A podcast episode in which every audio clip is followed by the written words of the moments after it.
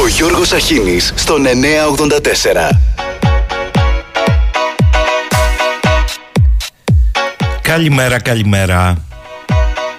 Τρίτη και 13. Στην Καλιάδα και Κατάρ Γκέιτ ο ρυθμός. Τι ωραία πράγματα παιδιά, ε. Όμορφος κόσμος εκεί στις Βρυξέλλες. Η είδηση επί του πιεστηρίου είναι οι πρώτες δηλώσεις της κυρίας Καηλή διαστόματος του Έλληνα δικηγόρου στην Αθήνα.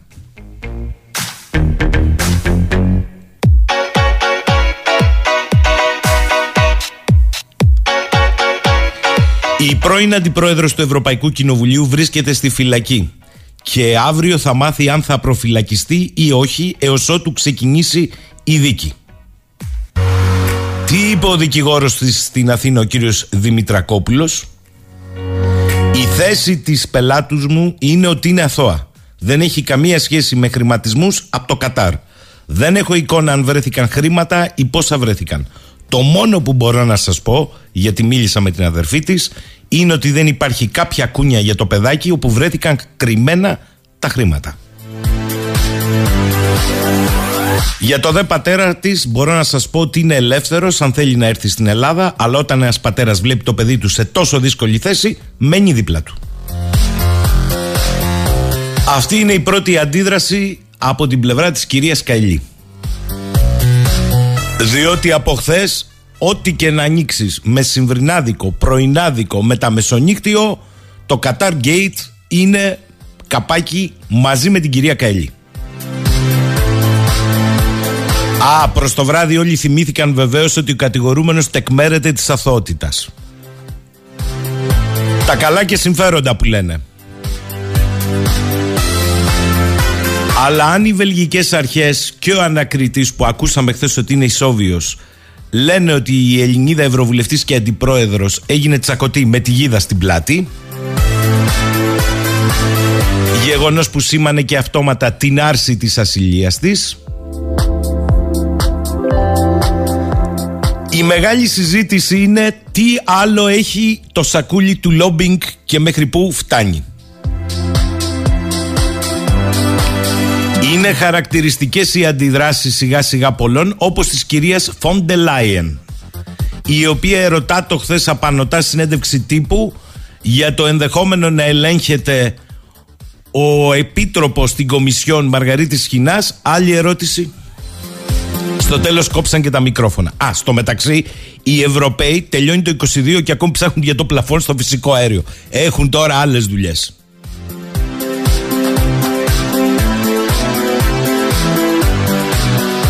Με χαρακτηρισμούς αντέδρασε ο αντιπρόεδρος της Κομισιόν Μαργαρίτης Σχοινάς στο δημοσίευμα του Πολίτικο, το οποίο είχε τον τίτλο «Σχοινάς είναι υποέλεγχο». Η αντίδραση ήρθε δια του εκπροσώπου του ψευδής, ανυπόστατη και παραπλανητική ισχυρισμοί για δίθεν διερεύνηση του Μαργαρίτη Σχοινά. Χαμένη στη μετάφραση αναφέρει σε ανάρτησή του στο Twitter ο σύμβουλος επικοινωνίας του Αντιπροέδρου της Κομισιόν, Βαγγέλης Δεμήρης. Τώρα το ποιος είναι χαμένος στη μετάφραση είναι απλό. Διότι το δημοσίευμα έχει τίτλο Σχοινάς υπό εξονυχιστικό έλεγχο. Για όσους επιμένουν να μην καταλαβαίνουν ούτε τα αυτονόητα, σας διαβάζω το πλήρες δημοσίευμα του Πολίτικο. Η πρόεδρος της Ευρωπαϊκής Επιτροπής Ούρσουλα Φόντερ Λάιεν, μιλώντας στην ενημέρωση της Δευτέρας, δεν απάντησε σε ερώτηση σχετικά με τον. Αυτό γράφει το Πολίτικο.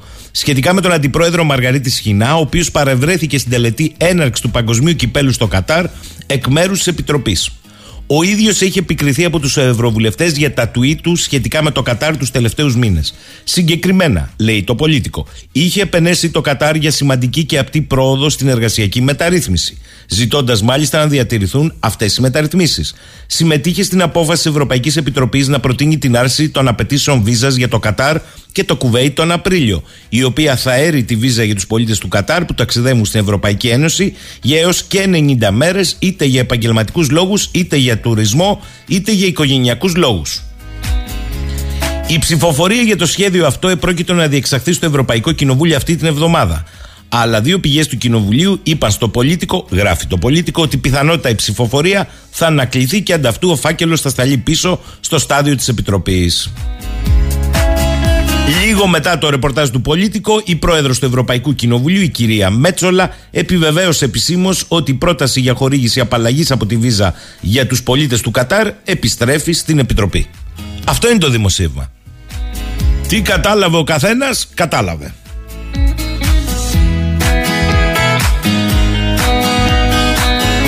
Με απλά λόγια, η αντιπρόεδρος του Ευρωκοινοβουλίου Εύα Καηλή και οι συνεργάτες της κατηγορούνται ότι έπαιρναν μίζα από Καταριανούς για να φιλοτεχνήσουν το φιλάνθρωπο και φιλεργατικό τους προφίλ και να επηρεάσουν αποφάσεις του Ευρωπαϊκού Κοινοβουλίου σύμφωνες με τα συμφέροντα των εμμύριδων. Πάμε στο ζουμί.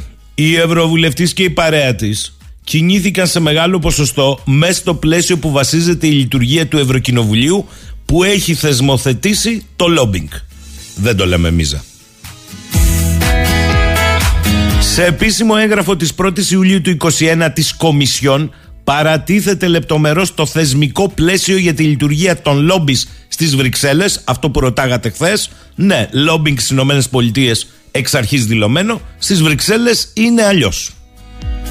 Αλλά το λόμπινγκ των Βρυξελών δεν κάνει τίποτα περισσότερο και τίποτα λιγότερο από αυτό που έκανε η ομάδα στην οποία μετήχε η Καηλή.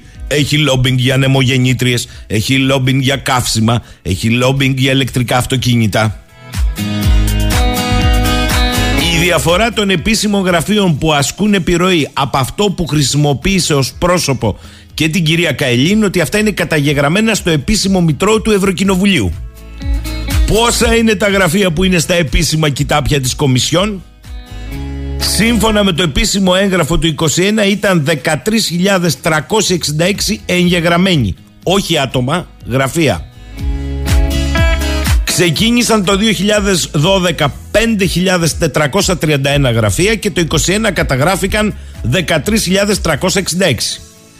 Πώς κατανέμονται οι λομπίστες; Σύμφωνα με το, η επίσημη, ε, σύμφωνα με το κοινωνικό έγγραφο Επαγγελματίες σύμβουλοι, δικηγορικά γραφεία, αυτοαπασχολούμενοι σύμβουλοι 904.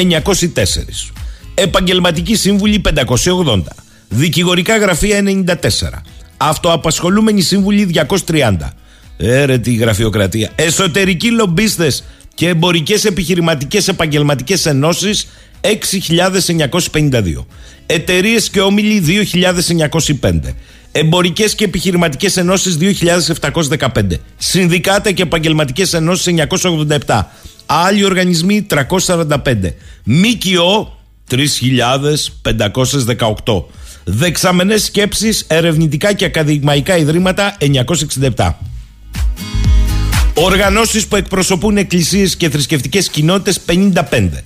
Οργανισμοί που εκπροσωπούν τοπικές, περιφερειακές και δημοτικές αρχές, άλλες δημόσιες ημικτές οντότητες 573. Περιφερειακές δομές 118. Υποεθνικές δημόσιες αρχές 95. Διακρατικές ενώσεις και δίκτυα δημόσιων περιφερειακών ή άλλων υποεθνικών αρχές 77 Άλλες δημόσιες ή μεικτές οντότητες που έχουν δημιουργηθεί με νόμο και σκοπός τους είναι να ενεργούν στο δημόσιο συμφέρον 283.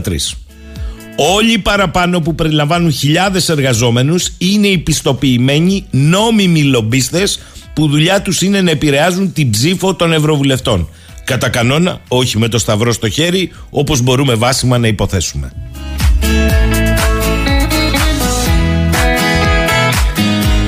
Σύμφωνα με στοιχεία, την τελευταία επταετία ο επιχειρηματικός κόσμος αύξησε τις δαπάνες για θέματα lobbying στις Βρυξέλλες κατά περίπου 33%. Χαρακτηριστικό παράδειγμα η Apple, η οποία αύξησε τον προϋπολογισμό της από 750.000 ευρώ το 2015 στα 6,5 εκατομμύρια το 2022. Στην πρώτη πεντάδα των επιχειρήσεων με τις μεγαλύτερες δαπάνες lobbying στις Βρυξέλλες συγκαταλέγονται οι τέσσερις επιχειρήσεις της Big Tech. Apple, Google, Meta Fubu, Microsoft. Ενώ στην πρώτη δεκάδα βρίσκονται εκεί οι επιχειρήσεις της Big Oil and Gas, Shell, ExxonMobil και οι δύο μεγάλες γερμανικές επιχειρήσεις Bayer AEG και Volkswagen. Τώρα μην με ρωτάτε αν τα λόμπι κάνουν παιχνίδια με την ομοθεσία. Ακούσατε ότι είναι θεσμοθετημένα Με λίγα λόγια είναι η επίσημη διαπλοκή της οικονομίας και της πολιτικής Καλημέρα Σάκη. Ο Σάκης λέει η πολιτική ξετσιποσιά δεν έχει πια όρια. Δηλώνει χθες ο Τσίπρας ότι έχει αρχίσει και αισθάνεται μένουμε Ευρώπη με την αποτελεσματικότητα των αρχών στο Βέλγιο. Μετά από 20 μνημόνια που υπέγραψε, τώρα αισθάνεται μένουμε Ευρώπη. Όσες καηλοί και αν πιάσουν, όσους τσουκάτους με βαλίτσες, όσους Χριστοφοράκους, όσοι πάτσιδες του Μητσοτάκη και όσοι πέτσιτες πετσίτες του Τσίπρα, ο πολιτικός λέει δεν θα φύγει. Συγγνώμη, ο Τσίπρας είναι πιο ευρωπαϊστής και από τον Ντάιζεμπλουμ. Ο δημοσιογράφος είχε μουγκαμάρα να το ρωτήσει τι λες, Πρόεδρε, τι εννοείς μένουμε Ευρώπη, τι σημαίνει αυτό; Λέει μάλλον για τη χθεσινή συνέντευξη, ε. Τάσος, αντί για το καλάθι της νοικοκυράς, θέλουμε το καλάθι της Εύας με τα μπικικίνια. Καλημέρα και καληνύχτα. Συγκυβέρνηση Νουδού Πασό και στερόγραφο σχοινά και στα δικά σου. Βάσο. Τρώνε, τρώνε, τρώνε. Αχόρταγοι και ο Κοσμάκης κυνηγά τα καλάθια. Φοβάμαι που πάμε τι θα βγάλουν όλα αυτά. Τουλάχιστον να σε έχουμε καλημέρα, εμείς τα πρόβατα κατά αυτούς. Ο Κούλης, καλημέρα στη Θεσσαλονίκη, Κούλη μου. Έτσι γίνονται οι δουλειές στα μεγάλα σαλόνια, αγαπητέ Γιώργο. Όχι σαν την Ελλάδα που βγαίνουν και λένε μαζί τα φάγαμε. Επόμενη ερώτηση, είπε η κυρία Φόντερ Λάιεν. Αυτά για τους μαθητευόμενους μάγους της πολιτικής. Αχ, Κούλη, αχ. Το γέλιο είναι ότι μέσα σε ένα 24ωρο έχει απονομοποιηθεί, και είναι σοβαρό αυτό, πέρα από το γέλιο, πλήρως, μα πλήρως η ιστορία του Ευρωπαϊκού Κοινοβουλίου. Δεν τολμάει ο άλλος να πει είμαι ευρωβουλευτής και τον κοιτάνε περίεργα. Κοιτάνε το παντελόνι, τις τσέπες, εσωτερικές και εξωτερικές.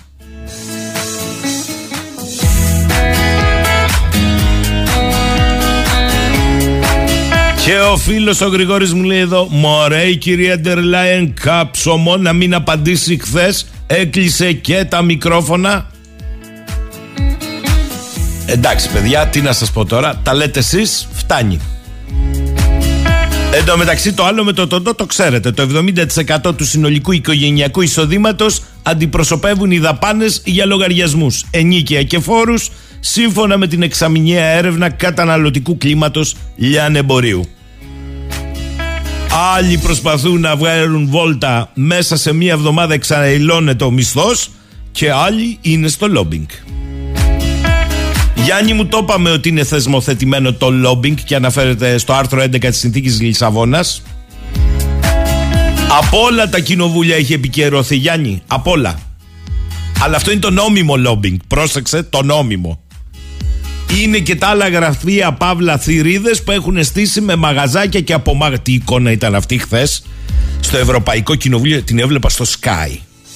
Με βουλοκαίρι και λευκά γράμματα ήταν κλειστές οι πόρτες Ευρωβουλευτών και γραφεία συνεργατών εντός του Ευρωπαϊκού Κοινοβουλίου και έγραφαν απ' έξω μην πλησιάζεται σφραγισμένος χώρος υποέρευνα. Ωραία πράγματα. Πάμε παντελή με τραγούδι σε διάλειμμα και μπαίνουμε στα βαθιά.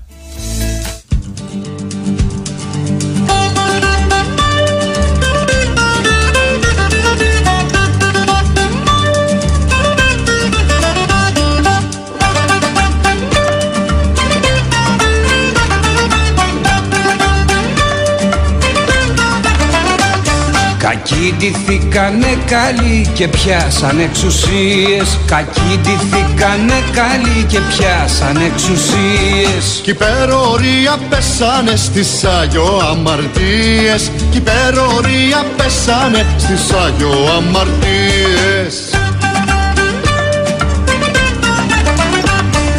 Λύκοι ντυθήκανε αρνιά κάνουν πως μπεμπενίζουν. Κι όσοι τους είδαν για ψητά στον άδει αρμενίζουν. Κι όσοι τους είδαν για ψητά στον άδει αρμενίζουν.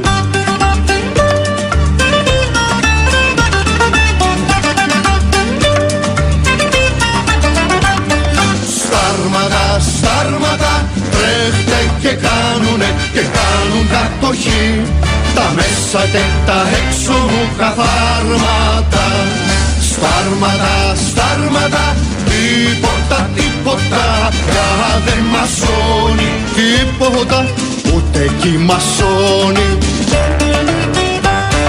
εγώ ό,τι είχα πια να πω το είπα Και γαμώ του όσοντος στην τρύπα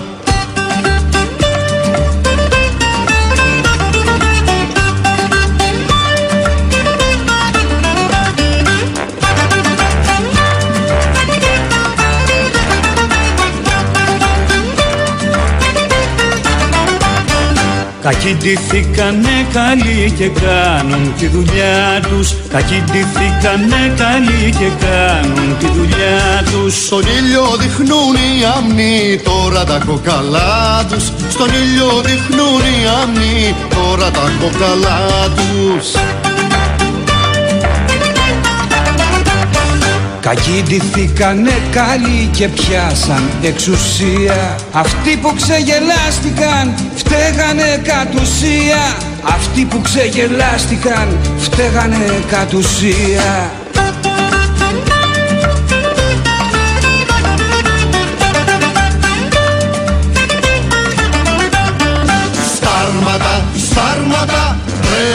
και κάνουνε και κάνουν κατοχή. Τα μέσα και τα έξω μου τα φάρματα Στάρματα, στάρματα, τίποτα, τίποτα πια δεν μασώνει Τίποτα, ούτε κι μασώνει εγώ ό,τι κάποια να πω το είπα Και γαμώ του όσοντος στην τρύπα. Εγώ ό,τι κάποια να πω το είπα Και γαμώ του όσοντος στην τρύπα. 10 και 30. Ο φίλος ο, ο Ηλίας, καλημέρα πατρίδα, λέει το τελευταίο μισό χρόνο πολλά σκάνδαλα στην Ελλάδα και όλος τυχαίως το καθένας σβήνει το προηγούμενο. Ο Λιγνάδης στον Φουρφιώτη, ο Μίχος στον Λιγνάδη, ο Πάτσι στον Μίχο, η Κιβωτό στον Πάτσι, η Ρωμά την Κιβωτό, η Καηλή τους Ρωμά και το τρενάκι πάει σφαίρα. Μήπως αυτά όλα είναι το μεγαλύτερο σκάνδαλο; Καλημέρα λέει. Η Κάρμεν, καλημέρα να ρωτήσω λέει τον κόσμο. Όλη αυτή τη σαπίλα θα την ψηφίσουν στι εκλογές ή θα πάρουν βρεγμένη σανίδα να τους συχτηρίσουν όλους; Και ο Βασίλης, η ατάκα της δεκαετίας αφιερωμένη στους μενο, μενοευρωπαίους. Είμαστε Ευρωπαίοι, προτιμούμε να κρυώσουμε από το να ξεπουληθούμε. Ρομπέρτα Μέτσολα, πρόεδρος του Ευρωπαϊκού Κοινοβουλίου. Κοιτάξτε, εγώ το έχω πει. Η ιστορία αυτή πέρα από το λόμπινγκ, τι μίζες, την καηλή, τις απολύξεις που θα έχει κτλ.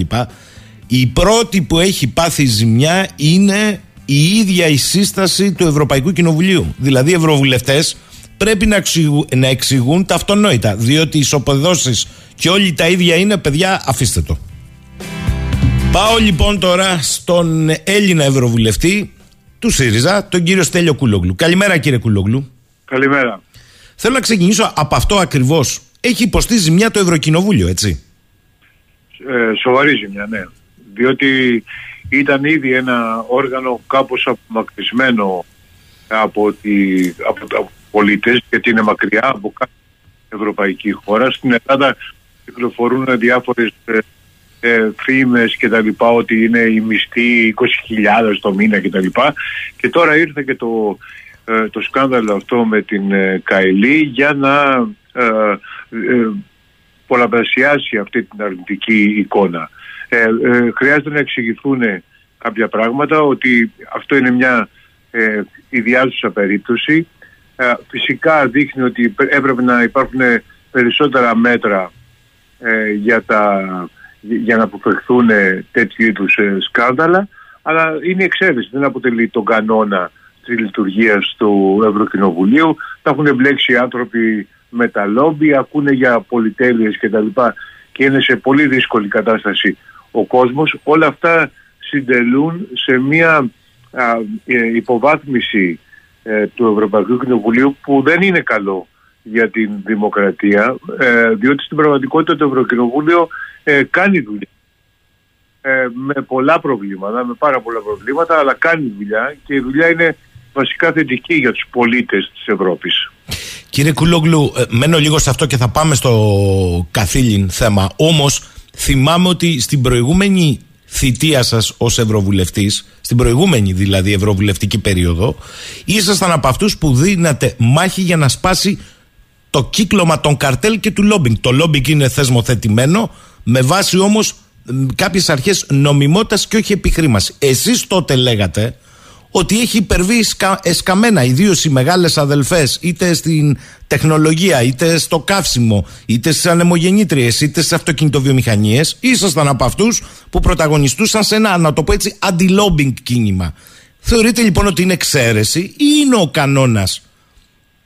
Κοιτάξτε, η, η εξαίρεση, ο κανόνας είναι το λόμπι. Η εξαίρεση είναι η, η ε, το τύπου Καηλή ε, τα λόμπι δυστυχώς και το, δεν έχουν ε, υπάρξει κανόνες, δεν έχουν υιοθετηθεί οι προτάσεις που εγώ και άλλοι ευρωβουλευτές είχαμε καταθέσει ε, για, να, για τον περιορισμό και τη δια, το, της εξουσίας των λόμπι και τη, και τη διαφάνεια.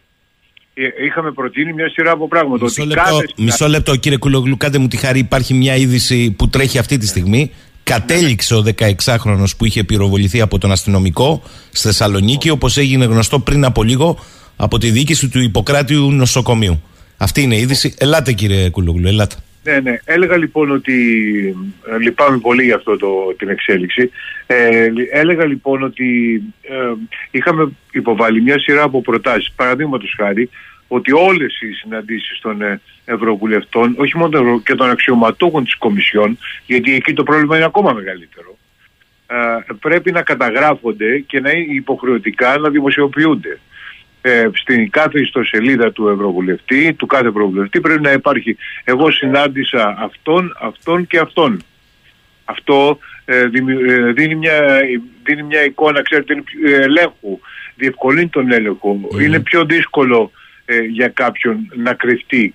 Όπως η Καηλία ας πούμε που κρυβόταν πίσω από ταξίδια. Ε, κανείς δεν, δεν υπήρχε ένας έλεγχος ε, το, το ίδιο συμβαίνει, πρέπει να συμβαίνει ε, και στους αξιωματούχους των άλλων οργάνων που αποφασίζουν, ιδιαίτερα της Κομισιόν, γιατί το Ευρωπαϊκό Κοινοβούλιο ε, έχει και μεγαλύτερη διαφάνεια. Είχαμε προτείνει διαφάνεια στις οικονομικές συναλλαγές, δηλαδή ε, οτιδήποτε οικονομική συμφωνία συνάπτει η Κομισιόν ε, θα πρέπει είτε με τα κράτη-μέλη είτε με ιδιωτικές εταιρείες ε, θα πρέπει αυτές να είναι διαφανείς και να τίθενται υπόψη του κοινού. Παραδείγματος χάρη, ακόμα και τώρα δεν γνωρίζουμε τη, τη, το, όλο το παρασκήνιο για τη συμφωνία μεταξύ της Κομισιόν και της Pfizer, παραδείγματος χάρη, ή άλλες φαρμακευτικές εταιρείες. Με προλάβατε, κύριε Κουλόγλου. Με προλάβατε. Πείτε μου, ε, η ιστορία που έχει ως επίκεντρο την αντιπρόεδρο του Ευρωπαϊκού Κοινοβουλίου, μία από τις 14, την κυρία Καηλή.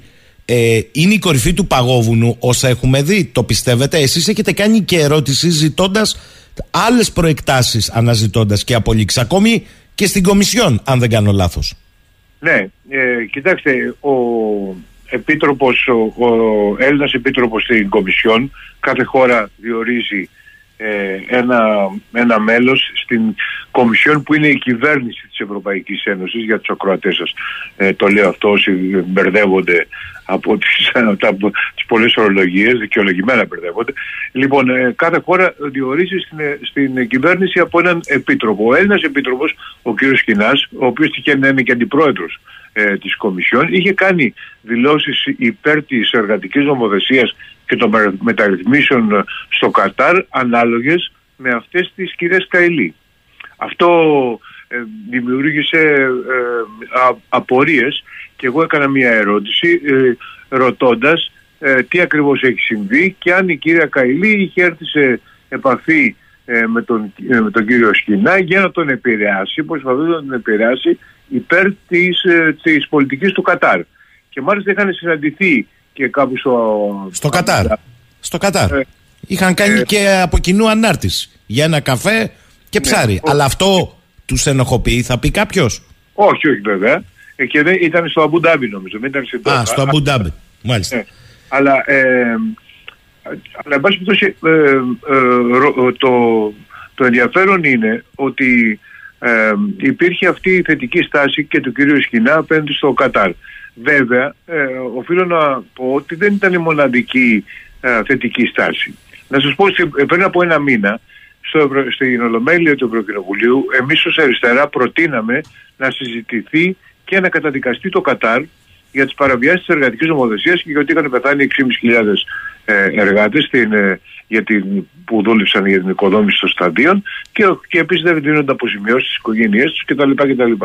Εκεί η, η δεξιά, δηλαδή η Ευρω- το Ευρωπαϊκό Λαϊκό Κόμμα, ε, που, όπου ανήκει ε, η Νέα Δημοκρατία, η ακροδεξιά αντέδρασαν. Δεν θέλανε να βγει ψήφισμα καθόλου.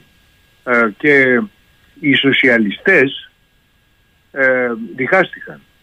Τελικά το περάσαμε, καταφέραμε και περάσαμε, γιατί κερδίσαμε τους πράσινους και τους κεντρώους και αριστερά το περάσαμε να συζητηθεί και να υπάρξει ψήφισμα, αλλά αν δείτε την ψηφοφορία του ψηφίσματος θα δείτε ότι σε όλες τις, ε, ε, τις ε, βασικές εκφράσεις που καταδικάζουμε και τα λοιπά, το Κατάρ και όλα αυτά, η, η, η, η Νέα Δημοκρατία ψηφίζει αντίθετα. Και βεβαίως ψηφίζει αντίθετα και η κυρία Καηλή, ε, η οποία έχει ψηφίσει αντίθετα και στις προτάσεις που είχαμε υποβάλει παλιότερα, σε αυτό που μου είπατε, για τον περιορισμό της εξουσίας και το μεγαλύτερο έλεγχο το, το λόμπι και τη, διαφ- και τη διαφάνεια.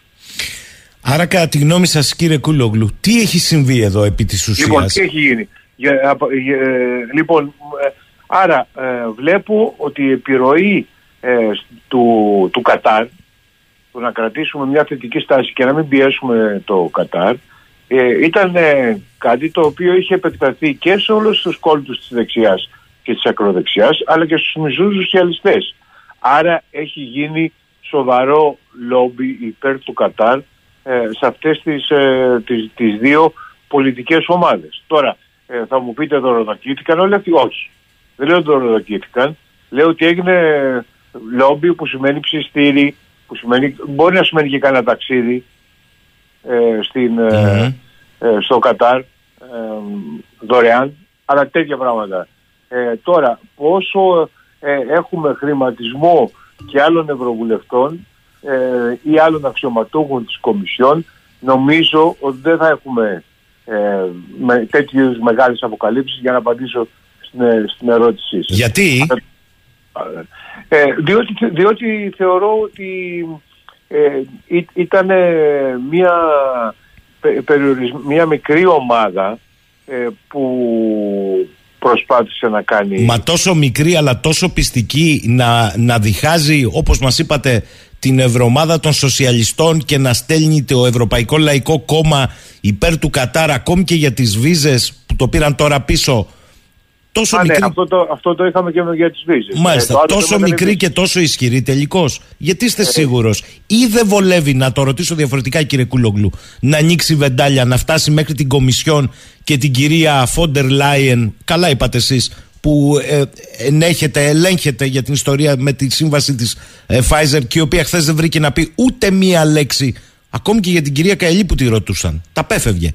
Άρα, μήπως αυτό είναι το ζήτημα, να μην ανοίξει βεντάλια, μην φτάσει στην Κομισιόν ή δεν διαλυθεί το ίδιο το πρότυπο της Ευρωπαϊκής Ένωσης στο τέλος; Κοιτάξτε, ε, ότι, έχουν, ότι έχει γίνει ε, αυτό που δεν, που δεν θέλουν να αποκαλυφθεί είναι ότι το Κατάρ κατάφερε και ωρεοποίησε την εικόνα του με την ανοχή ή και τη συνενοχή ε, της ευρωπαϊκής ε, ηγεσίας και μέρος των ομάδων στο Ευρωκοινοβούλιο, των πολιτικών ομάδων, της δεξιάς δηλαδή και ένα μέρος των ε, των σοσιαλιστών. Αλλά δεν νομίζω ότι αυτό συνοδεύτηκε με μαζική εξαγορά ε, α, ευρωβουλευτών και, και ψήφων.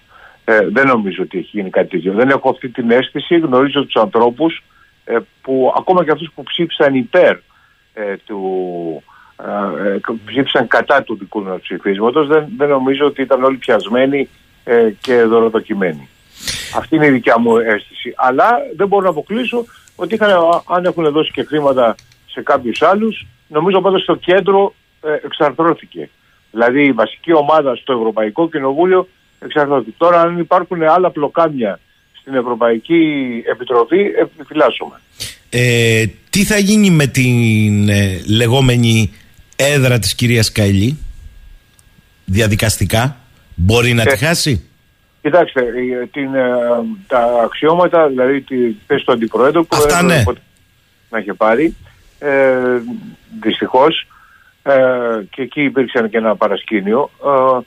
Ε, ε, Τι εννοείται παρασκήνιο; Εν, εννοώ ότι κανονικά ο, υπήρχαν πολλές επιφυλάξεις τις οποίες επιφυλάξεις τις είχαμε με κάποιο τρόπο μεταφέρει εμείς που γνωρίζαμε και στην ε, επικεφαλής της, ε, στην Ισπανίδα επικεφαλής της ε, ε, πολιτικής ομάδας των σοσιαλιστών την κυρία Εράτσε Πέρες. Ε, της είχαμε πει ότι υπάρχει πρόβλημα εδώ πέρα. Ότι η κυρία Καηλή δεν έχει, δεν υιοθετεί θέση σοσιαλιστών. Ότι στα συλλαλητήρια ε, για τη Μακεδονία ήταν με το, κατεβαίνει με την ακροδεξιά ε, και τους ε, τρελαμένους. Ε, λοιπόν, Μακεδονομάκους και τα λοιπά. Ε, δυ, δυστυχώς ε, επεκράτησαν ε, φιλίες, ε, σχέσεις, γνωριμίες.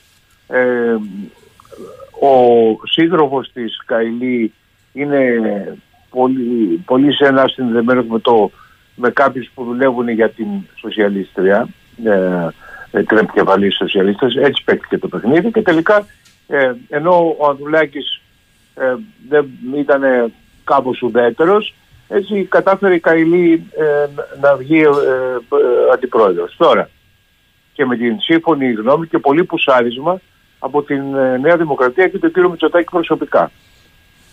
τώρα, με, μετά αυτό το αξίωμα θα το χάσει, έτσι κι αλλιώς.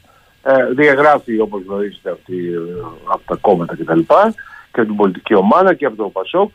Ε, τώρα στην, ε, έχω την εντύπωση ναι. ότι η κυρία Καηλή δεν θα παραδώσει την έδρα της ε, παρά μόνο εάν ε, αρθεί η, η, η ασυλία της που θα γίνει αυτό σίγουρα ε, και στη συνέχεια δικαστεί και καταδικαστεί τελεσίδικα. Μάλιστα. άρα όπως και ο κύριος Λαγός μου λέτε. Ναι, μέχρι τότε έχω την αίσθηση ότι γνωρίζοντας κάπως πρόσωπα και πράγματα δεν θα το κάνει από ευτυχία δηλαδή. Ε, αλλά ε, ας περιμένουμε να, ε, να δούμε γι' αυτό. Ε, εάν η έρευνα καταδείξει και άλλους εμπλεκόμενους και στην Κομισιόν ανοίγει πολύ μετά το θαμά; Ναι, ναι. Εάν, ε, φυσικά εάν ανοίξει ε, η, η βεντάλια έχουμε, θα έχουμε πολύ μεγαλύτερο πρόβλημα απαξίωσης ε, συνολικά της ε, Ευρωπαϊκής Ένωσης η οποία περνάει άλλωστε και μία από τις πιο δύσκολες στιγμές της διότι δεν έχει καταφέρει να ε, συντονίσει τα βήματά της για την ακρίβεια καθόλου. Μάλιστα. Με την πανδημία όπου εκεί... Ούτε για την ενέργεια κύριε Κουρόγλου. Κλείνει η χρονιά και το επίγον για το πλαφόν πάει και έρχεται. Κοιτάξτε. Ναι, ναι, το, το ίδιο και για τον πόλεμο. Μάλιστα, σωστά. Κοιτάξτε, θέλω να, να δώσετε τη δική σας απάντηση στα μηνύματα που μου στέλνουν εδώ πάρα πολλοί κόσμος, πάρα πολλοί ακροατές ακούγοντάς σας. Μου λέει ένας εδώ, πείτε στον κύριο Κούλογλου, μήπως το lobbying είναι η σίκα έκφραση της μίζας, μου λέει άλλος. Μήπως το Ευρωκοινοβούλιο έχει γίνει άνδρο διαφθοράς; Πάνω από 485 πρώην ευρωβουλευτές εργάζονται ως λομπίστες. Μαζί τους και ο κύριος Μπαρόζο. Δεν τα βλέπει αυτά λέει ο κύριος Κούλογλου. Ε, λοιπόν, ε, ε, έχουν για αυτή την τελευταία ερώτηση. Έχει, έχει γίνει ε, σωστά, ε, έχει απογειωθεί το φαινόμενο της κυλιόμενης πόρτας. Τι, τι εννοώ, δηλαδή είσαι επιτροπός στην Ευρωπαϊκή Ένωση και μετά ε, πηγαίνεις σε μια ιδιωτική εταιρεία και αξιοποιείς ε, τις επαφές και τις γνωριμίες που έχεις στην Ευρωπαϊκή Ένωση για λογαριασμό της εταιρείας της οποίας πλέον δουλεύεις. Και παίρνεις και ένα πολύ μεγάλο ε, μισθό. Γι' αυτό ο Μπαρόζο, ο, επί, ο, ο πρόεδρος της Κομισιόν, κάτι σαν τη Φορντελάγια σήμερα ή τον Γιούκερ ε, την προηγούμενη θητεία, ε, αφού μας είχε επιβάλει εμάς αυτό το τρισάθλιο ε, ε, μνημόνιο με τις λιτότητες και τα λοιπά όταν ξέσπασε η κρίση και χωροκόπησε η Ελλάδα βρήκε στην Goldman Sachs δουλειά που ήταν η τράπεζα που μας είχε επιβάλει εμάς, που μας είχε υπερχρεώσει τέλος πάντων ε, που ήταν από τους παράγοντες της διεθνούς οικονομικής κρίσης που κατέστρεψε την Ελλάδα.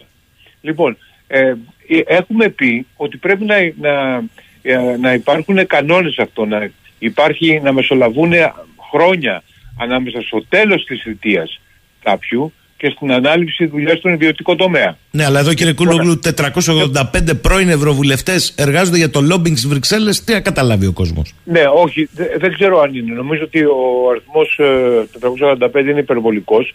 Είναι γεγονός ότι οι αξιωματούχοι, γιατί σας λέω και πάλι ότι το πρόβλημα δεν είναι τόσο στην. ε, ε, είναι, είναι μεγαλύτερο μάλλον στην Κομισιόν παρά στην, ε, ε, και στο, στη γραφειοκρατία ε, παρά στην, ε, στο ίδιο το Ευρωπαϊκό Κοινοβούλιο αλλά ε, δεν- δεν- νομίζω δεν είναι τόσοι.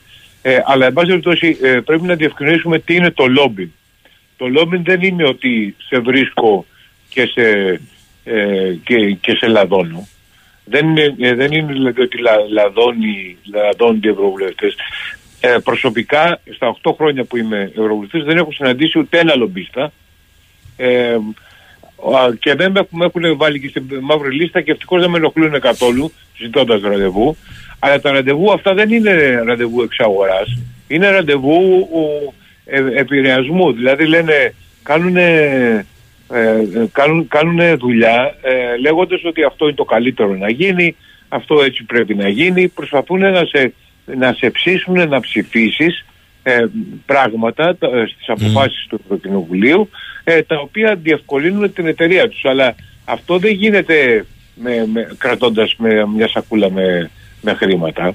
Μάλιστα. Να σας Α, πω να καταλάβετε. Δηλαδή είχαμε περάσει στην προηγούμενη θητεία ε, το, ε, τη- ε, την, την, την κατάρριση του roaming.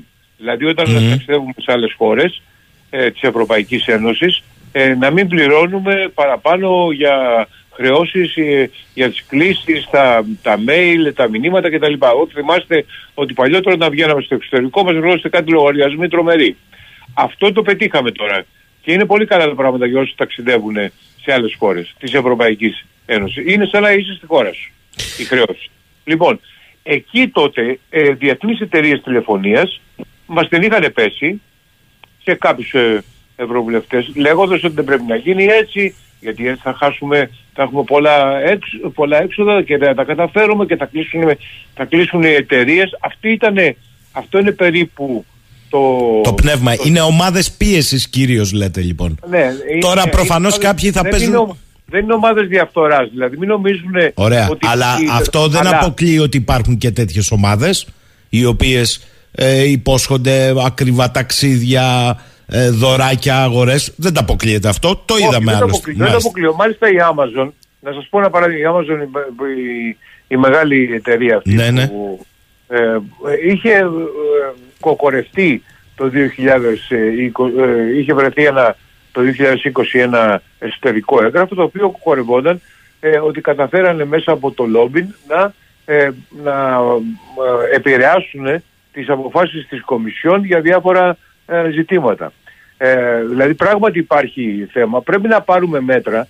Ε, το, η- το σκάνδαλο Καηλή μας δίνει ε, την ευκαιρία να κάνουμε αυτό που θα έπρεπε να είχαμε κάνει, ε, να είχαμε κάνει πολύ καιρό. Αλλά δεν πρέπει σε καμία περίπτωση να θεωρούμε ότι το- όλοι οι, οι ευρωβουλευτές ε, έχουν επαφές με λόμπι, ότι, ο, η, περι- ότι η πλειοψηφία των ευρωβουλευτών λαδώνονται ή κάτι τέτοιο. Δεν υπάρχει.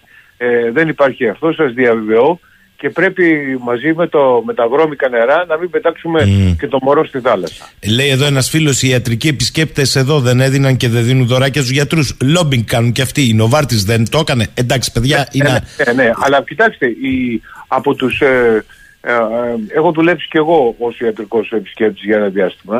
Ε, δεν δεν δίναμε, δηλαδή κάναμε συστήρι, αλλά δεν δίναμε δώρα. Εγώ δούλευα σε μια μεγάλη, ε, ως φοιτητής περισσότερο, Μμμ. φαρμακευτικής.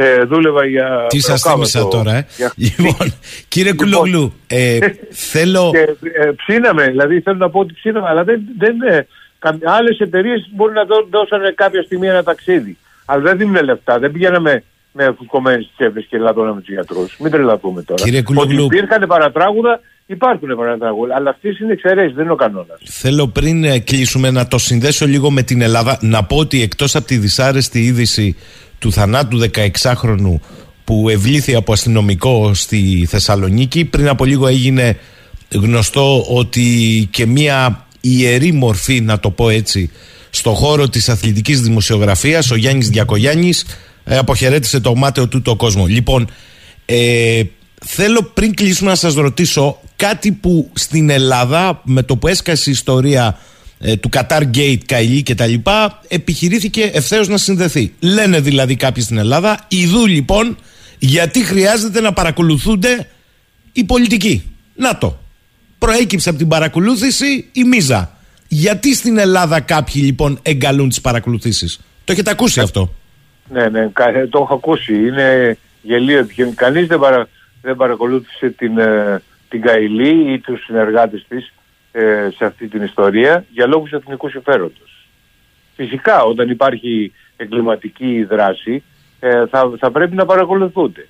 Αλλά όχι για να παρακολουθούμε τον Αδουλάκη για να βρούμε στοιχεία για την προσωπική του ζωή και να επηρεάσουμε την ε, εκλογική εκστρατεία στο Πασόκ. Όχι να παρακολουθούμε τον ε, ε κύριο Χατζηδάκη, τον Υπουργό για, να, για να μάθουμε ποιες εταιρείες κάνει επαφές και ποιες εταιρείες που είναι φιλικές στο Μαξίμου ε, δεν τις εξυπηρετεί, διότι αυτό έγινε. Ε, να, να μην ε, παρακολουθούμε τον αρχηγό των ενόπλων, των ενόπλων δυνάμεων, γιατί αυτό έγινε. Ε, δηλαδή εδώ παρακολουθούσαν όλους.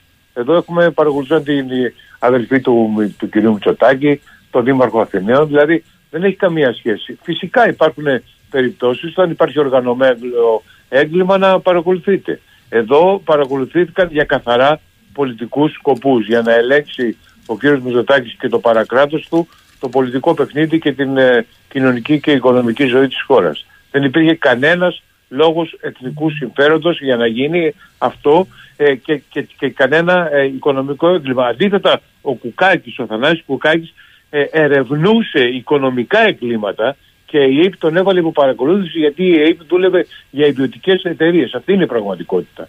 Και όταν αντε, αντελήφθη ότι παρακολουθείτε και έκανε έτοιμο να μάθει αν παρακολουθείτε ή όχι, σταμάτησε να τον παρακολουθεί η ΑΕΠ και άρχισε να τον παρακολουθεί το, το Predator. Άρα το Predator και η ΑΕΠ συνεργαζόντουσαν. Άρα ήταν από πίσω ε, το Μαξίμου που ήθελε να καλύψει οικονομικά εγκλήματα. Αυτή είναι η αλήθεια. Λοιπόν, έχω δύο ερωτήματα για σας. Ο φίλος ο Τάκης λέει, για ρώτησε τον κύριο Κούλογλου για τον πολιτικό του χώρο. Επειδή μιλάμε για Qatar Gate, μήπως η παρακολούθηση Πιτσιόρλα που με μοιρατιανούς είχε σχέσεις οφείλονταν σε αυτό; Η, η, από ό,τι έχω διαβάσει, γιατί δεν την γνωρίζω καλά την ιστορία, η, το, η υπόθεση Πιτσιόρλα ε, ήταν η παρακολούθηση που έγινε ε, νομίζω ότι ναι, αυτό ναι. δεν το αφισβητεί ε, κανείς. Έγινε για, να, ε, για, για οικονομικούς ε, λόγους. Έγινε για να διαπιστωθεί αν υπήρχε ε, παράνομη δράση στο χώρο της οικονομίας. Μάλιστα. Και ένα άσχετο ερώτημα, αλλά οφείλω να σας το κάνω που μου έρχεται εδώ από το φίλο τον Τάκη. Λέει, για ρώτησε αφού έχεις τον κύριο Κούλογλου, διότι αυτές τις μέρες είναι στο Ηράκλειο Μίμης Ανδρουλέκης και γίνει χαμός με το νούμερο 8 της Πασπουδαστική, το περίφημο. Ο κύριος Κούλογλου δεν φάνηκε να συμμερίζεται τις απόψεις Ανδρουλάκη, παρότι ήταν στον αντίποδα τότε. Έχει να πει, λέει κάτι; Ίσα ίσα. Έγραψα και άρθρος και παρουσίασα το βιβλίο του Μίμη, ε, το οποίο είναι πάρα πολύ καλό βιβλίο.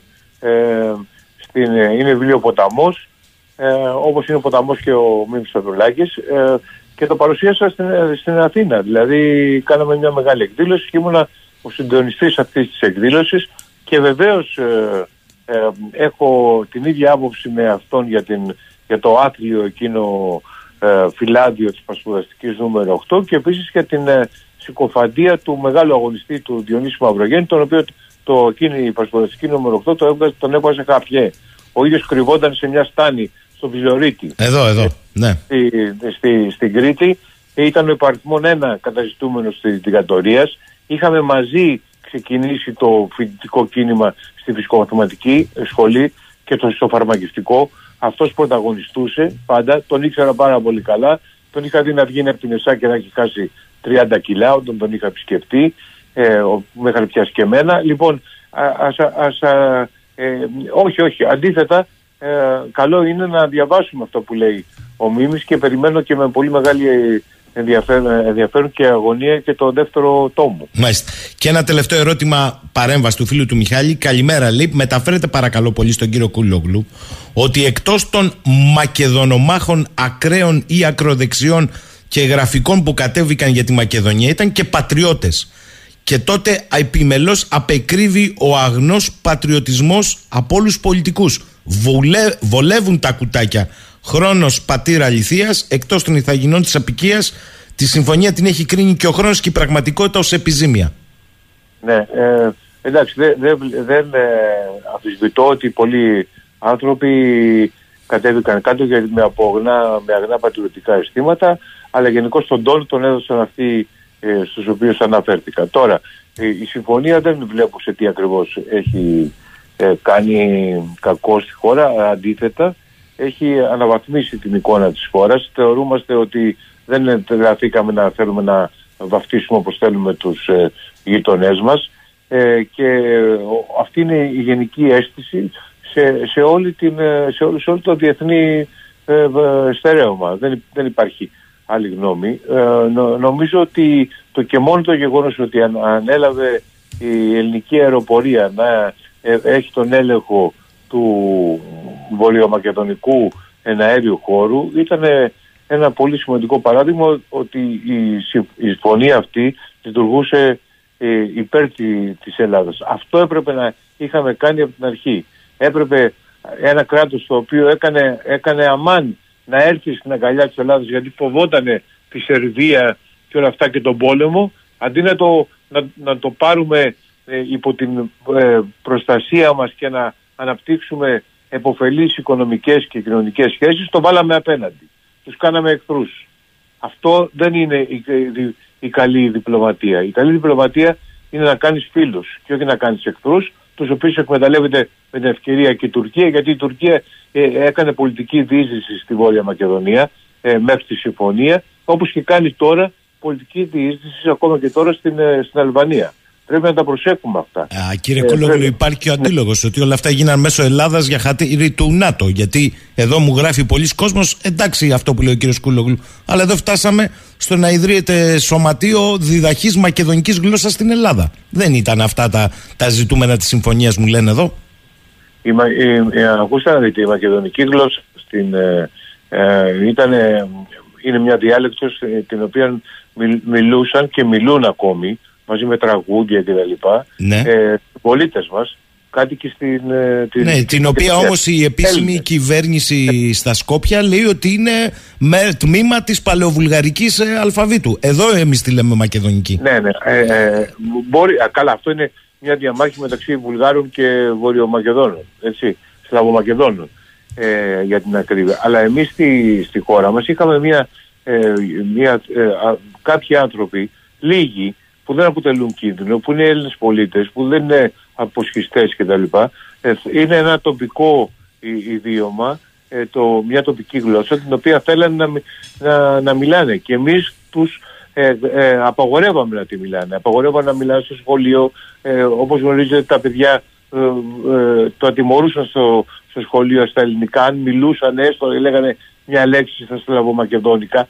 Αυτό δεν έκανε καλό. Δημιούργησε εχθρούς μέσα στη χώρα. Η Ελλάδα είναι αρκετά δυνατή για να μπορεί να αφομοιώνει τις, δια, τις διαφορετικές γλώσσες και τους διαφορετικούς πολιτισμούς. Δεν κινδυνεύουμε από 5.000 ε, ανθρώπους που θέλουν να μιλήσουν το ιδίωμά τους και να το, να το διατηρήσουν ή τους χορούς τους ή τα τραγούδια τους. Δεν, δεν κινδυνεύουμε. Κινδυνεύουμε από, τις, από τις παλιά μας. Κινδυνεύουμε από το να, να μην μπορούμε να ανοίξουμε τα μάτια μας ε, στο, ε, στο, στον, στον έξω κόσμο και να δούμε τι, κάνουμε, τι κάνει και η υπόλοιπη Ευρώπη στην οποία θέλουμε να ανήκουμε. Καταγράφει και αυτό που είπατε κύριε Κουλόγλου. Εγώ θέλω να σας ευχαριστήσω για σήμερα το πρωί. Καλή σας ημέρα από το Ηράκλειο. Ε, καλημέρα, ευχαριστώ και εγώ. Λοιπόν, για να διαβάσουμε αυτά που γράψατε. Παρατηρώ, λέει ο φίλος ο Κώστας, όλο και περισσότερο το Πασόκ υπό την εμπνευσμένη ηγεσία του καθημερινός αναδεικνυόμενου και πιο ευρύναου Ανδρουλάκη οδεύει σταθερά στην ίδια πορεία όπως η πάλε ποτέ Ένωση Κέντρου υπό την ηγεσία του Ιωάννη Ζήγδη. Κακία τώρα αυτό, Κώστα μου. Με συγχωρείς, κακία. Άμα πέσει κανένα κατοσταρικάκι προεκλογικά και μερικές υποσχέσεις για μετεκλογικά θα ψηφίσουμε ακόμη και τον Ερντογάν για κυβερνήτη στην Ελλάδα. Είμαστε λαός της ψευτιάς. Περικλής, τι δουλειά κάνει αυτή του σχοινά του επικισμού, ρε Γιώργη, γιατί βγάζεις λέει τέτοιους τενεκέδες. Ο άνθρωπος παρουσίαζε κενό ντοκιμαντέρ για δικό του. Ελεηνός και τρισάθλιος. Μάλιστα. Φώτης, εγώ ένα καταλαβαίνω τόσο καιρό που ακούμε παρέα όσα συμβαίνουν εντός και εκτός Ελλάδας. Η καλή μέρα έπαψε να φαίνεται από το πρωί, αλλά η καλή μέρα από το Κατάρ φαίνεται. Βασίλης, καλημέρα. Δεν τον ρωτάγατε για την νεκρή Μαρία του Εύρω, έχει να πει κάτι γιατί δεν υπάρχει. Τότε δεν υπήρχε λόμπινγκ. Ποια εξαίρεση, πόσα άρπαξε η Φόρντερ Λάιεν από τον Μπρουλά για τα εμβόλια, πόσα παίρνει για να κάνει εμπόριο όπλων στην Ουκρανία; Οι καηλοί πολύ μικροί είναι πλάκα, μας κάνουν, λέει ο φίλος ο Ανέστης.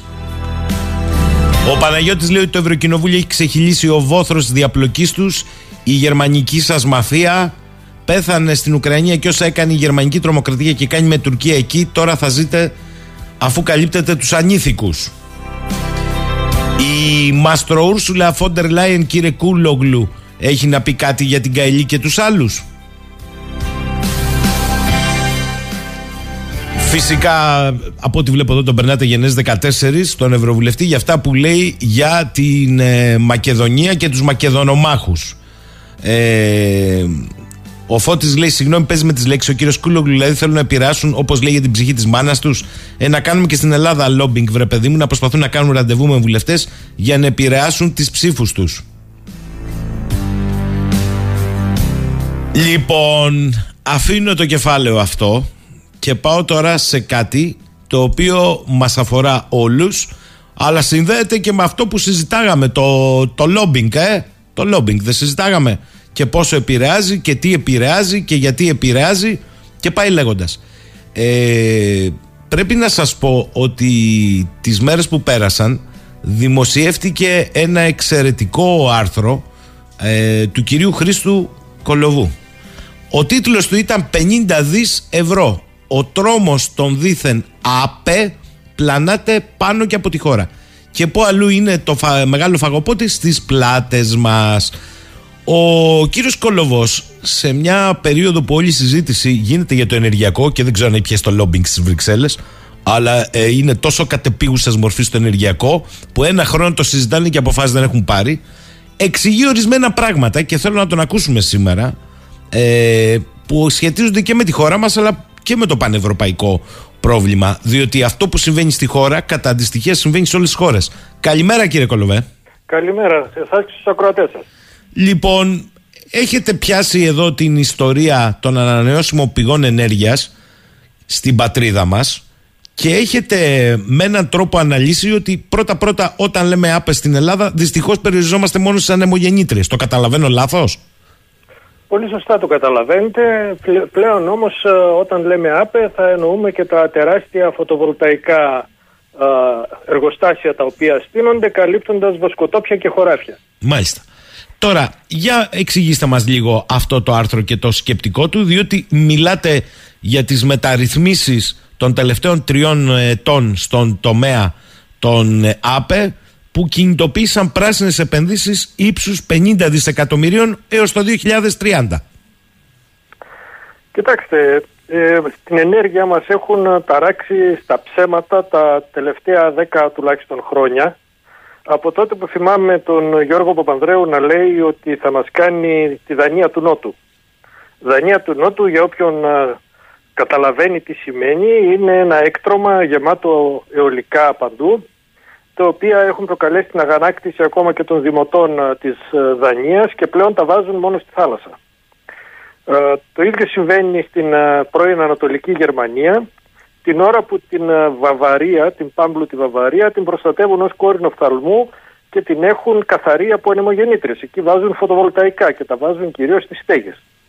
Εμείς εδώ έχουμε ένα τεράστιο δυναμικό σε στέγες, το οποίο έχει προσδιοριστεί από το ερευνητικό κέντρο της ε, Ευρωπαϊκής Ένωσης σε 128 τετραγωνικά χιλιόμετρα έκταση την οποία μπορούμε να καλύψουμε με φωτοβολταϊκά στις στέγες αλλά δεν μπορούμε να βάλουμε φωτοβολταϊκά στις στέγες και πάμε και τα βάζουμε σε βοσκότοπους και χωράφια για τον απλό λόγο ότι τα τεράστια φωτοβολταϊκά συνδέονται στο δίκτυο της υψηλής τάσης ενώ τα φωτοβολταϊκά στις στέγες πρέπει να συνδεθούν στο δίκτυο της χαμηλής τάσης. Στο δίκτυο της υψηλής τάσης υπάρχει χωρητικότητα επειδή κλείσαμε τις λιγνητικές μονάδες και τις αντικαταστήσαμε με μονάδες φυσικού αερίου οι οποίες είναι στην περιοχή της Αττικής, κυρίως στη, στη Νότια Ελλάδα. Ενώ στην Βόρεια Ελλάδα που υπήρχαν οι λιγνίτες έχει μείνει ένας τεράστιος ε, χώρος ε, και συνδέονται αιωλικά και τεράστια φωτοβολταϊκά. Σε βάρος και της κτηνοτροφίας και της γεωργίας και της μελισσοκομείας και όλων των χρήσεων ε, που υπήρχαν στις περιοχές αυτές. Αυτό λοιπόν το οποίο δεν βγαίνει κανένας να εξηγήσει στους πολίτες είναι το πόσες άπε από αυτές τις μορφές άπε, αιωλικά και φωτοβολταϊκά πρέπει να βάλουμε για να έχουμε ρεύμα.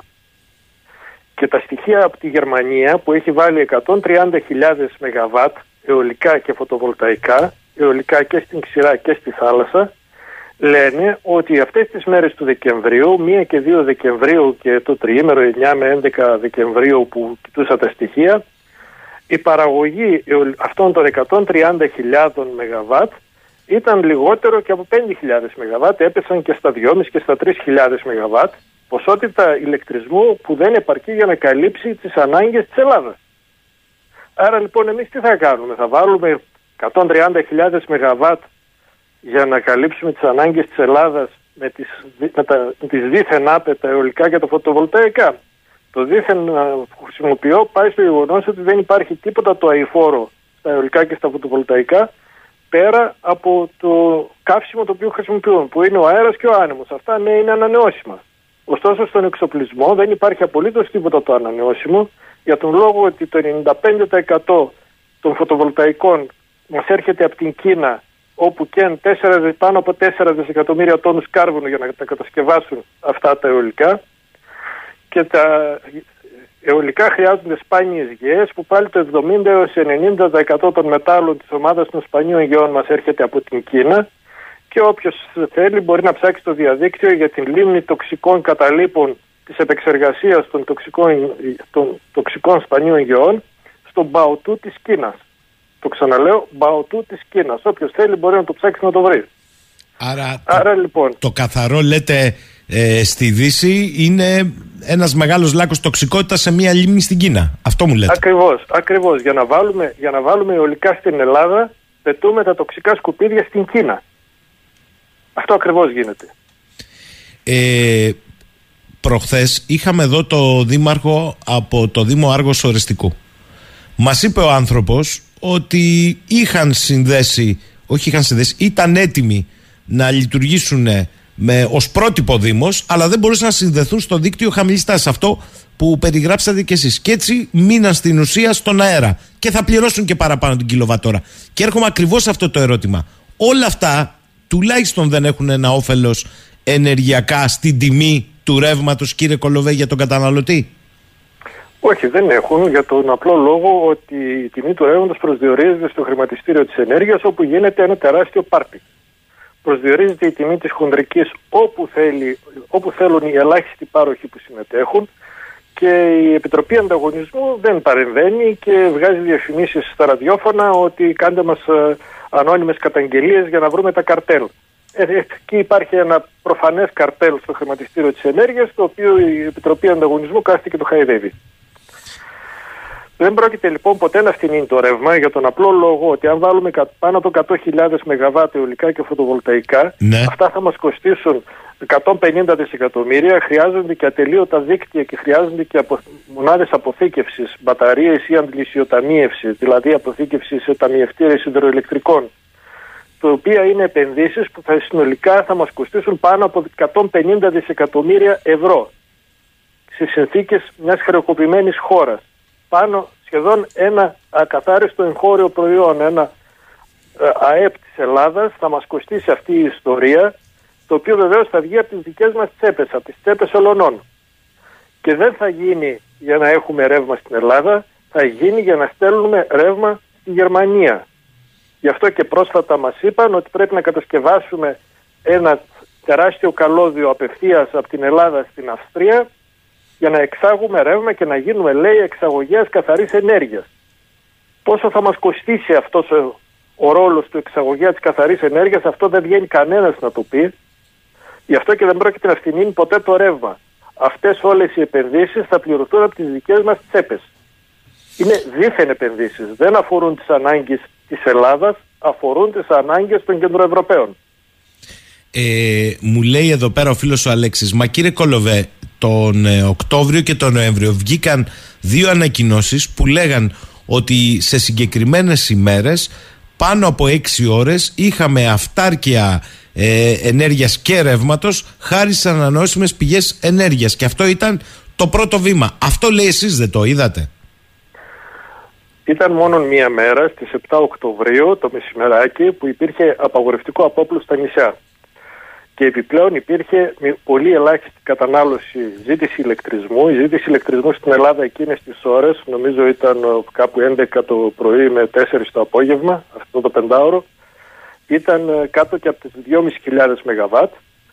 Σας είπα νωρίτερα ότι έχουμε βάλει πάνω από 10.000 ΜΒ αιωλικά και φωτοβολταϊκά. Εκείνες τις ώρες λοιπόν το μεσημέρι δούλευαν τα φωτοβολταϊκά και ήρθαν να προσθεθούν και τα αιωλικά επειδή υπήρχε απαγορευτικό απόπλου στα νησιά και δούλευαν οι ανεμογεννήτριες στο φουλ της δυναμικότητας και δεν ξέραμε τι να κάνουμε το ρεύμα. Έπρεπε λοιπόν αφενός να καλύψουμε τις ε, δικές μας ανάγκες, αφετέρου να εξάγουμε το ρεύμα γιατί θα έπρεπε να προστατεύσουμε, να αφαιρέσουμε παραγωγή ε, από το ελληνικό δίκτυο για να σταθεροποιήσουμε το δίκτυο. Το δίκτυο διατηρείται σε ευστάθεια μόνο όταν υπάρχει ισορροπία ανάμεσα στην παραγωγή ηλεκτρισμού και στη ζήτηση ηλεκτρισμού. Είναι μια υπερήφημη συχνότητα των 50 Hz που είναι για όσους ξέρουν από ηλεκτρολογικά αλλά σε κάθε περίπτωση αυτό το οποίο συνέβη είναι ότι κάναμε εξαγωγή ρεύματος. Την ίδια στιγμή ωστόσο τα θερμικά εργοστάσια τα οποία δούλευαν συνέχισαν να δουλεύουν. Δηλαδή καλύπτανε τις ανάγκες θεωρητικά με τις ε, δίθεν ε, ανανεώσιμες πηγές. Στην πραγματικότητα πληρώναμε εκείνη τη χρονική στιγμή και τα θερμικά εργοστάσια και τις ανανεώσιμες πηγές. Αυτό ακριβώς συνέβη. Ε, ε ναι, ναι. 7 Οκτωβρίου. Ε, λέει εδώ άλλος φίλος, ε, πώς η Γερμανία λέει των πάνω από 150 γιγαβάτ αιωλικών και βολταϊκών και η λιγνίτη και εμείς δεν το κάνουμε. Η Γερμανία και η σταθερά αυτές τις μέρες γύρω στα 30.000 ΜΒ λιγνίτη και λιθάνθρακα, από μισά περίπου. Υπόψη είναι ότι η Γερμανία δεν έχει δικό της λιθάνθρακα και είναι 100% εισαγόμενος στο λιθάνθρακα στη Γερμανία. Και το κάνει αυτό με το, για το λόγο ότι δεν υπάρχει πια η επάρκεια φυσικού αερίου που υπήρχε μέχρι πέρυσι, που υπήρχε το ρωσικό φυσικό αέριο στην αγορά πλέον υπάρχει μόνο το υγροποιημένο αέριο, το οποίο ένα, κατά ένα μέρος μας έρχεται πάλι από τη Ρωσία, αλλά αφού πρώτα περάσει από την Κίνα και βαφτιστεί κινέζικο. Σε κάθε περίπτωση, όταν δεν έχεις ε, δυνατότητες να ανοίξεις το μείγμα, επανέρχεσαι στις κλασικές ε, θερμικές πηγές ηλεκτρισμού, που είναι ο λιγνίτης και ο λιθάνθρακας. Αυτό κάνει η Γερμανία. Εμείς δεν το κάνουμε, παρά το γεγονός ότι στις 16 Νοεμβρίου ο Υπουργός Ενέργειας έβγαλε μια απόφαση όπου πιστοποιούσε ότι ο εγχώριος λιγνίτης συμβάλλει στην ενεργειακή ασφάλεια της χώρας και είναι και φτηνότερος από το πανάκριβο φυσικό αέριο και παρόλα αυτά εμείς δεν καίμε λιγνίτη και προτιμούμε να καίμε φυσικό αέριο. Ξέρετε αυτές τις μέρες του Δεκεμβρίου καίμε φυσικό αέριο σε ποσοστό 50, 60, ακόμα και 70% φτάσαμε στο μείγμα ηλεκτροδότησης. Για ποιες άπε λοιπόν μας μιλούν, Πού είναι αυτά τα 10.000 ΜΒ τα οποία μας έχουν κοστίσει πάνω από 15 δισεκατομμύρια; Έτσι. Για να καταλαβαίνει ο κόσμος τι είναι τα 15 δισεκατομμύρια, είναι 10 μονάδες Λεμαίδα 5 που την περιμένουμε πώς και πώς να μπει σε λειτουργία την άνοιξη, μήπως και ευθυμίνει λίγο το ρεύμα στη χονδρική τιμή. Δεν μου λέτε κύριε Κολοβέ, αυτά τα 15 δις αν έπεφταν στο να έχεις ένα νέο σύγχρονο δίκτυο χαμηλής τάσης Αρκούσαν, επαρκούσαν; Εκτιμώ ότι αυτά τα 10-15 δις αν τα ρίχναμε στο δίκτυο της χαμηλής τάσης θα μπορούσαμε να στηρίξουμε και φωτοβολταϊκά στις στέγες, θα μπορούσαμε να στηρίξουμε ηλεκτροκίνηση, θα μπορούσαμε να σώσουμε τον πλανήτη όπως μας λένε. Αλλά δυστυχώς δεν, μπαίνουν, δεν γίνονται επενδύσεις στο δίκτυο της χαμηλής τάσης διότι πρέπει τα μεγάλα εργοστάσια να ανήκουν στους ιδιώτες. Μάλιστα. Ακούστε τώρα εδώ, λέει ο Νικόλας. Ρωτήστε σας παρακαλώ τον κύριο Κολοβό, τι πιστεύει για την αλλαγή που ετοιμάζεται πάλι στους οικιακούς πελάτες αναφορικά με τις τριφασικέ παροχές; Γιατί πιστεύει ότι σχεδιάζουν κάτι τέτοιο, Ποιες είναι οι πραγματικές αιτήσεις και η σκοπιμότητα, αν δεν είναι η αφέμαξη περισσότερο των μικρών καταναλωτών; Καταρχήν πρόκειται για ένα χαράτσι, ένα νέο χαράτσι. Μηχανεύονται διάφορους τρόπους για να αυξήσουν την επιβάρηση των καταναλωτών. Να θυμίσω ότι μας είχαν βάλει και ένα ακόμα χαράτσι για δίθεν ασφάλιση κινδύνου από την υψηλή τιμή της ενέργειας. Το οποίο ακόμα δεν έχει, μάλλον δεν έχει εμφανιστεί στους λογαριασμούς και δεν το έχει δει ο κόσμος. Σε κάθε περίπτωση, το να χρεώνουν ε, τις τριφασικές παροχές και να σδόχνουν τον κόσμο προς μονοφασικές παροχές είναι μια οπισθοδρόμηση σε πρακτικές της δεκαετίας του 1970. Και έχει υπάρχει και μια ακόμα διάσταση με μονοφασική παροχή που σημαίνει ισχύει 8 καβεά ή το πολύ 12 καβεά κιλοβάτα αμπέρ στις ε, παροχές των νοικοκυριών μην φαντάζεται κανείς ότι θα μπορεί να φορτίσει ηλεκτρικό αυτοκίνητο. Ενώ μας λένε για να πάμε υποχρεωτικά στη ηλεκτροκίνηση θα καταργήσουν τη δυνατότητά μας να έχουμε πρόσβαση ε, σε μηχανές, αυτοκίνητα με μηχανές εσωτερικής καύσης ο κόσμος δεν θα μπορεί να τα φορτίσει τα ηλεκτρικά αυτοκίνητα στο σπίτι και θα είναι υποχρεωμένος να πάει στα σημεία στους φορτιστές που στείλουν τώρα όπου επικρατεί πλήρης αδιαφάνεια. Όταν πάει κανείς να φορτίσει ένα ηλεκτρικό αυτοκίνητο ε, σε έναν φορτιστή από αυτούς που έχουν στηθεί, το μόνο που δεν βλέπει είναι σε τι τιμή πουλείται η κιλοβατόρα. Δεν υπάρχει πουθενά αυτό το πράγμα. Σε όλα τα βενζινάδικα τα έχουν υποχρεώσει εδώ και χρόνια να έχουν μεγάλες πινακίδες που να, λένε, να βλέπει ο οδηγός από ναι, μακριά ναι. πόσο πουλάει τη βενζίνη, το πετρέλαιο, το υδραέριο. Στις, τα σημεία φόρτωσης ηλεκτρισμού, τα οποία ξεφυτρώνουν παντού, δεν βλέπει πουθενά κανείς ποια είναι η τιμή της κιλοβατόρα. Έτσι. Για να καταλαβαίνουμε περί τίνος ακριβώς πρόκειται. Αυτό ακριβώς κάνουν. Λέει εδώ ο φίλος ο Στέφανος, ρωτήστε τον κύριο Κολοβό το εξής. Ο Οργανισμός Σχολικών Κτηρίων διαθέτει τα περισσότερα δημόσια οικήματα στη χώρα. Γιατί κατά τη γνώμη του δεν αξιοποιεί τι στέγη των σχολείων για φωτοβολταϊκά; Μα το πέρα, παιδιά, δεν υπάρχει δίκτυο χαμηλής τάσης. Θέλετε να πείτε κάτι επιπλέον, κύριε Κολοβέ; Έχω την εντύπωση ότι υπήρχε ένα πρόγραμμα για να αξιοποιηθούν οι στέγες, αλλά είναι αυτό που λέτε ότι σε κάθε περίπτωση πρέπει να υπάρχει δυνατότητα σύνδεσης στο δίκτυο της χαμηλής τάσης. Μάλιστα. Το οποίο κανείς δεν βλέπει να το συζητά. Ο Σάκης, να το πω λίγο πιο απλά, με 50.000 ευρώ, αν βάλουμε στο σπίτι φωτοβολταϊκά, δεν φτάνουν για 100% αυτονομία. Πάλι χρειάζεται η ΔΕΗ, το πετρέλαιο κτλ. Και αν αναλογιστεί κανείς ότι στα 10 χρόνια το πολύ χρειάζονται νέες μπαταρίες βαθιάς εκφόρτηση, ας κάνουμε το λογαριασμό σε μεγάλη κλίμακα να δούμε ότι δεν δουλεύει αυτό το σύστημα έτσι. Συμφωνείτε; Περίπου έτσι είναι. Ε, Άλλος φίλος από Θεσσαλονίκη. Κύριε Κολοβέλη, καλημέρα. Εφόσον υπάρχει αυτός ο τρόπος τιμολόγησης, ακόμη και να αυξηθεί η παραγωγή ρεύματος από λιγνίτη, πάλι η τιμή δεν θα είναι ψηλή. Κοιτάξτε, έχει δημιουργηθεί στο χρηματιστήριο ενέργειας ένας μηχανισμός ο οποίος δόχνει την τιμή προς τα πάνω.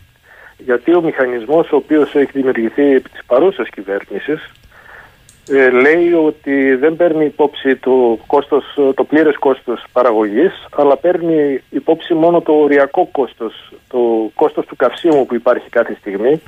Και το κόστος του καυσίμου αυτή τη στιγμή είναι το πιο ακριβό καύσιμο είναι το πανάκριβο φυσικό αέριο το οποίο διαμορφώνεται ανεξέλεγκτα στο Ολλανδικό χρηματιστήριο με τον δίκτυ TTF και όσο υπάρχει αυτός ο μηχανισμός της αγοράς ο ηλεκτρισμός δεν πρόκειται να φτηνίνει γιατί η τελευταία μονάδα που θα μπαίνει στο σύστημα για να καλύψει και με βάση την οποία υπολογίζεται η χρέωση όλης της χονδρικής αγοράς θα είναι μονάδα φυσικού αερίου πανάκριβη.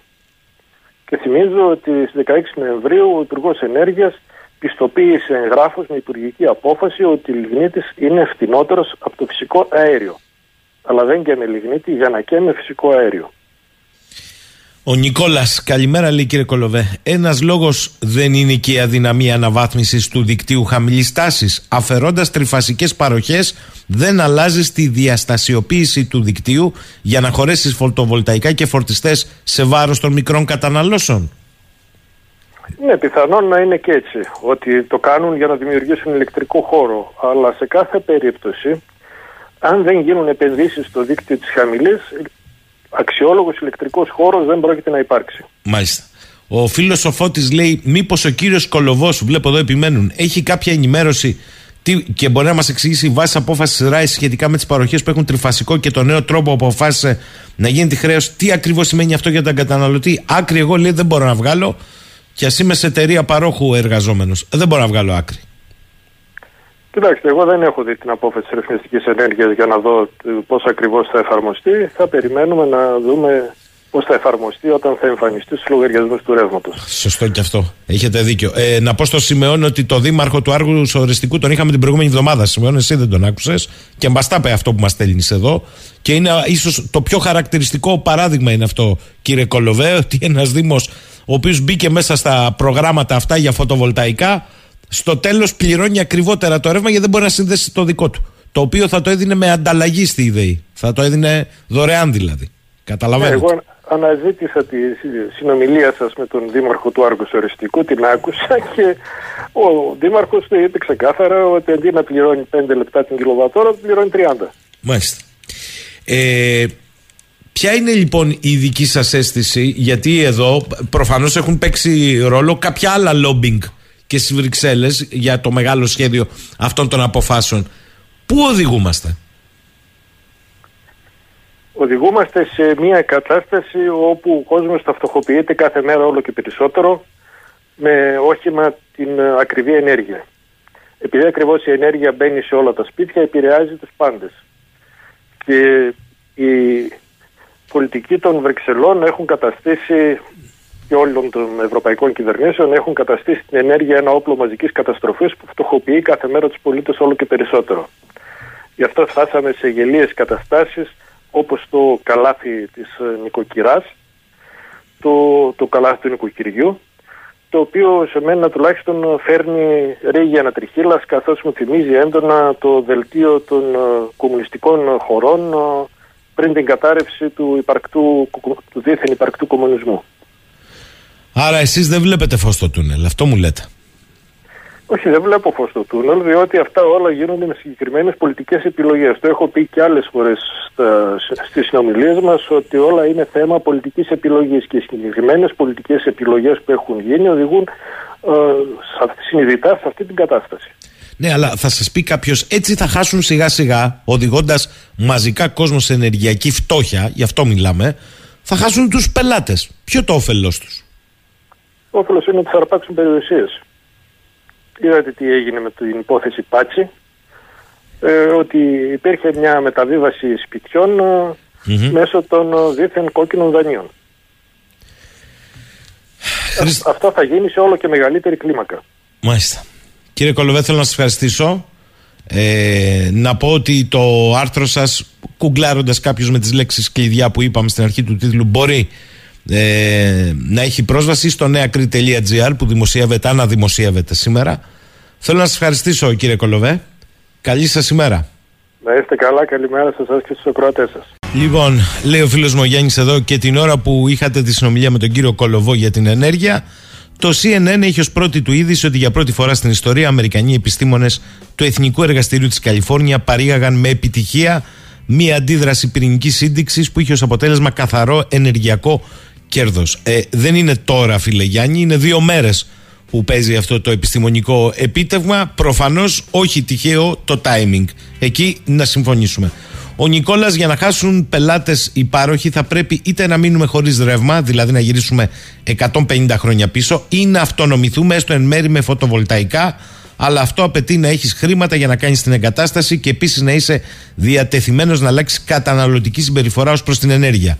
Η αλήθεια είναι ότι πάμε σε εξαθλίωση. Θα δούμε πράγματα που μόνο σε μυθιστορήματα συγγραφέων του 19ου αιώνα διαβάζαμε. Βέβαια, σε άλλες περιοχές του πλανήτη οι κοινωνίες ποτέ δεν έφυγαν από το Μεσαίωνα και αυτό επειδή εμείς οι δίθεν δυτικοί θέλαμε να έχουμε όλες τις ανέσει και τον πλούτο. Κάνει κύκλους όμως τελικά η ιστορία.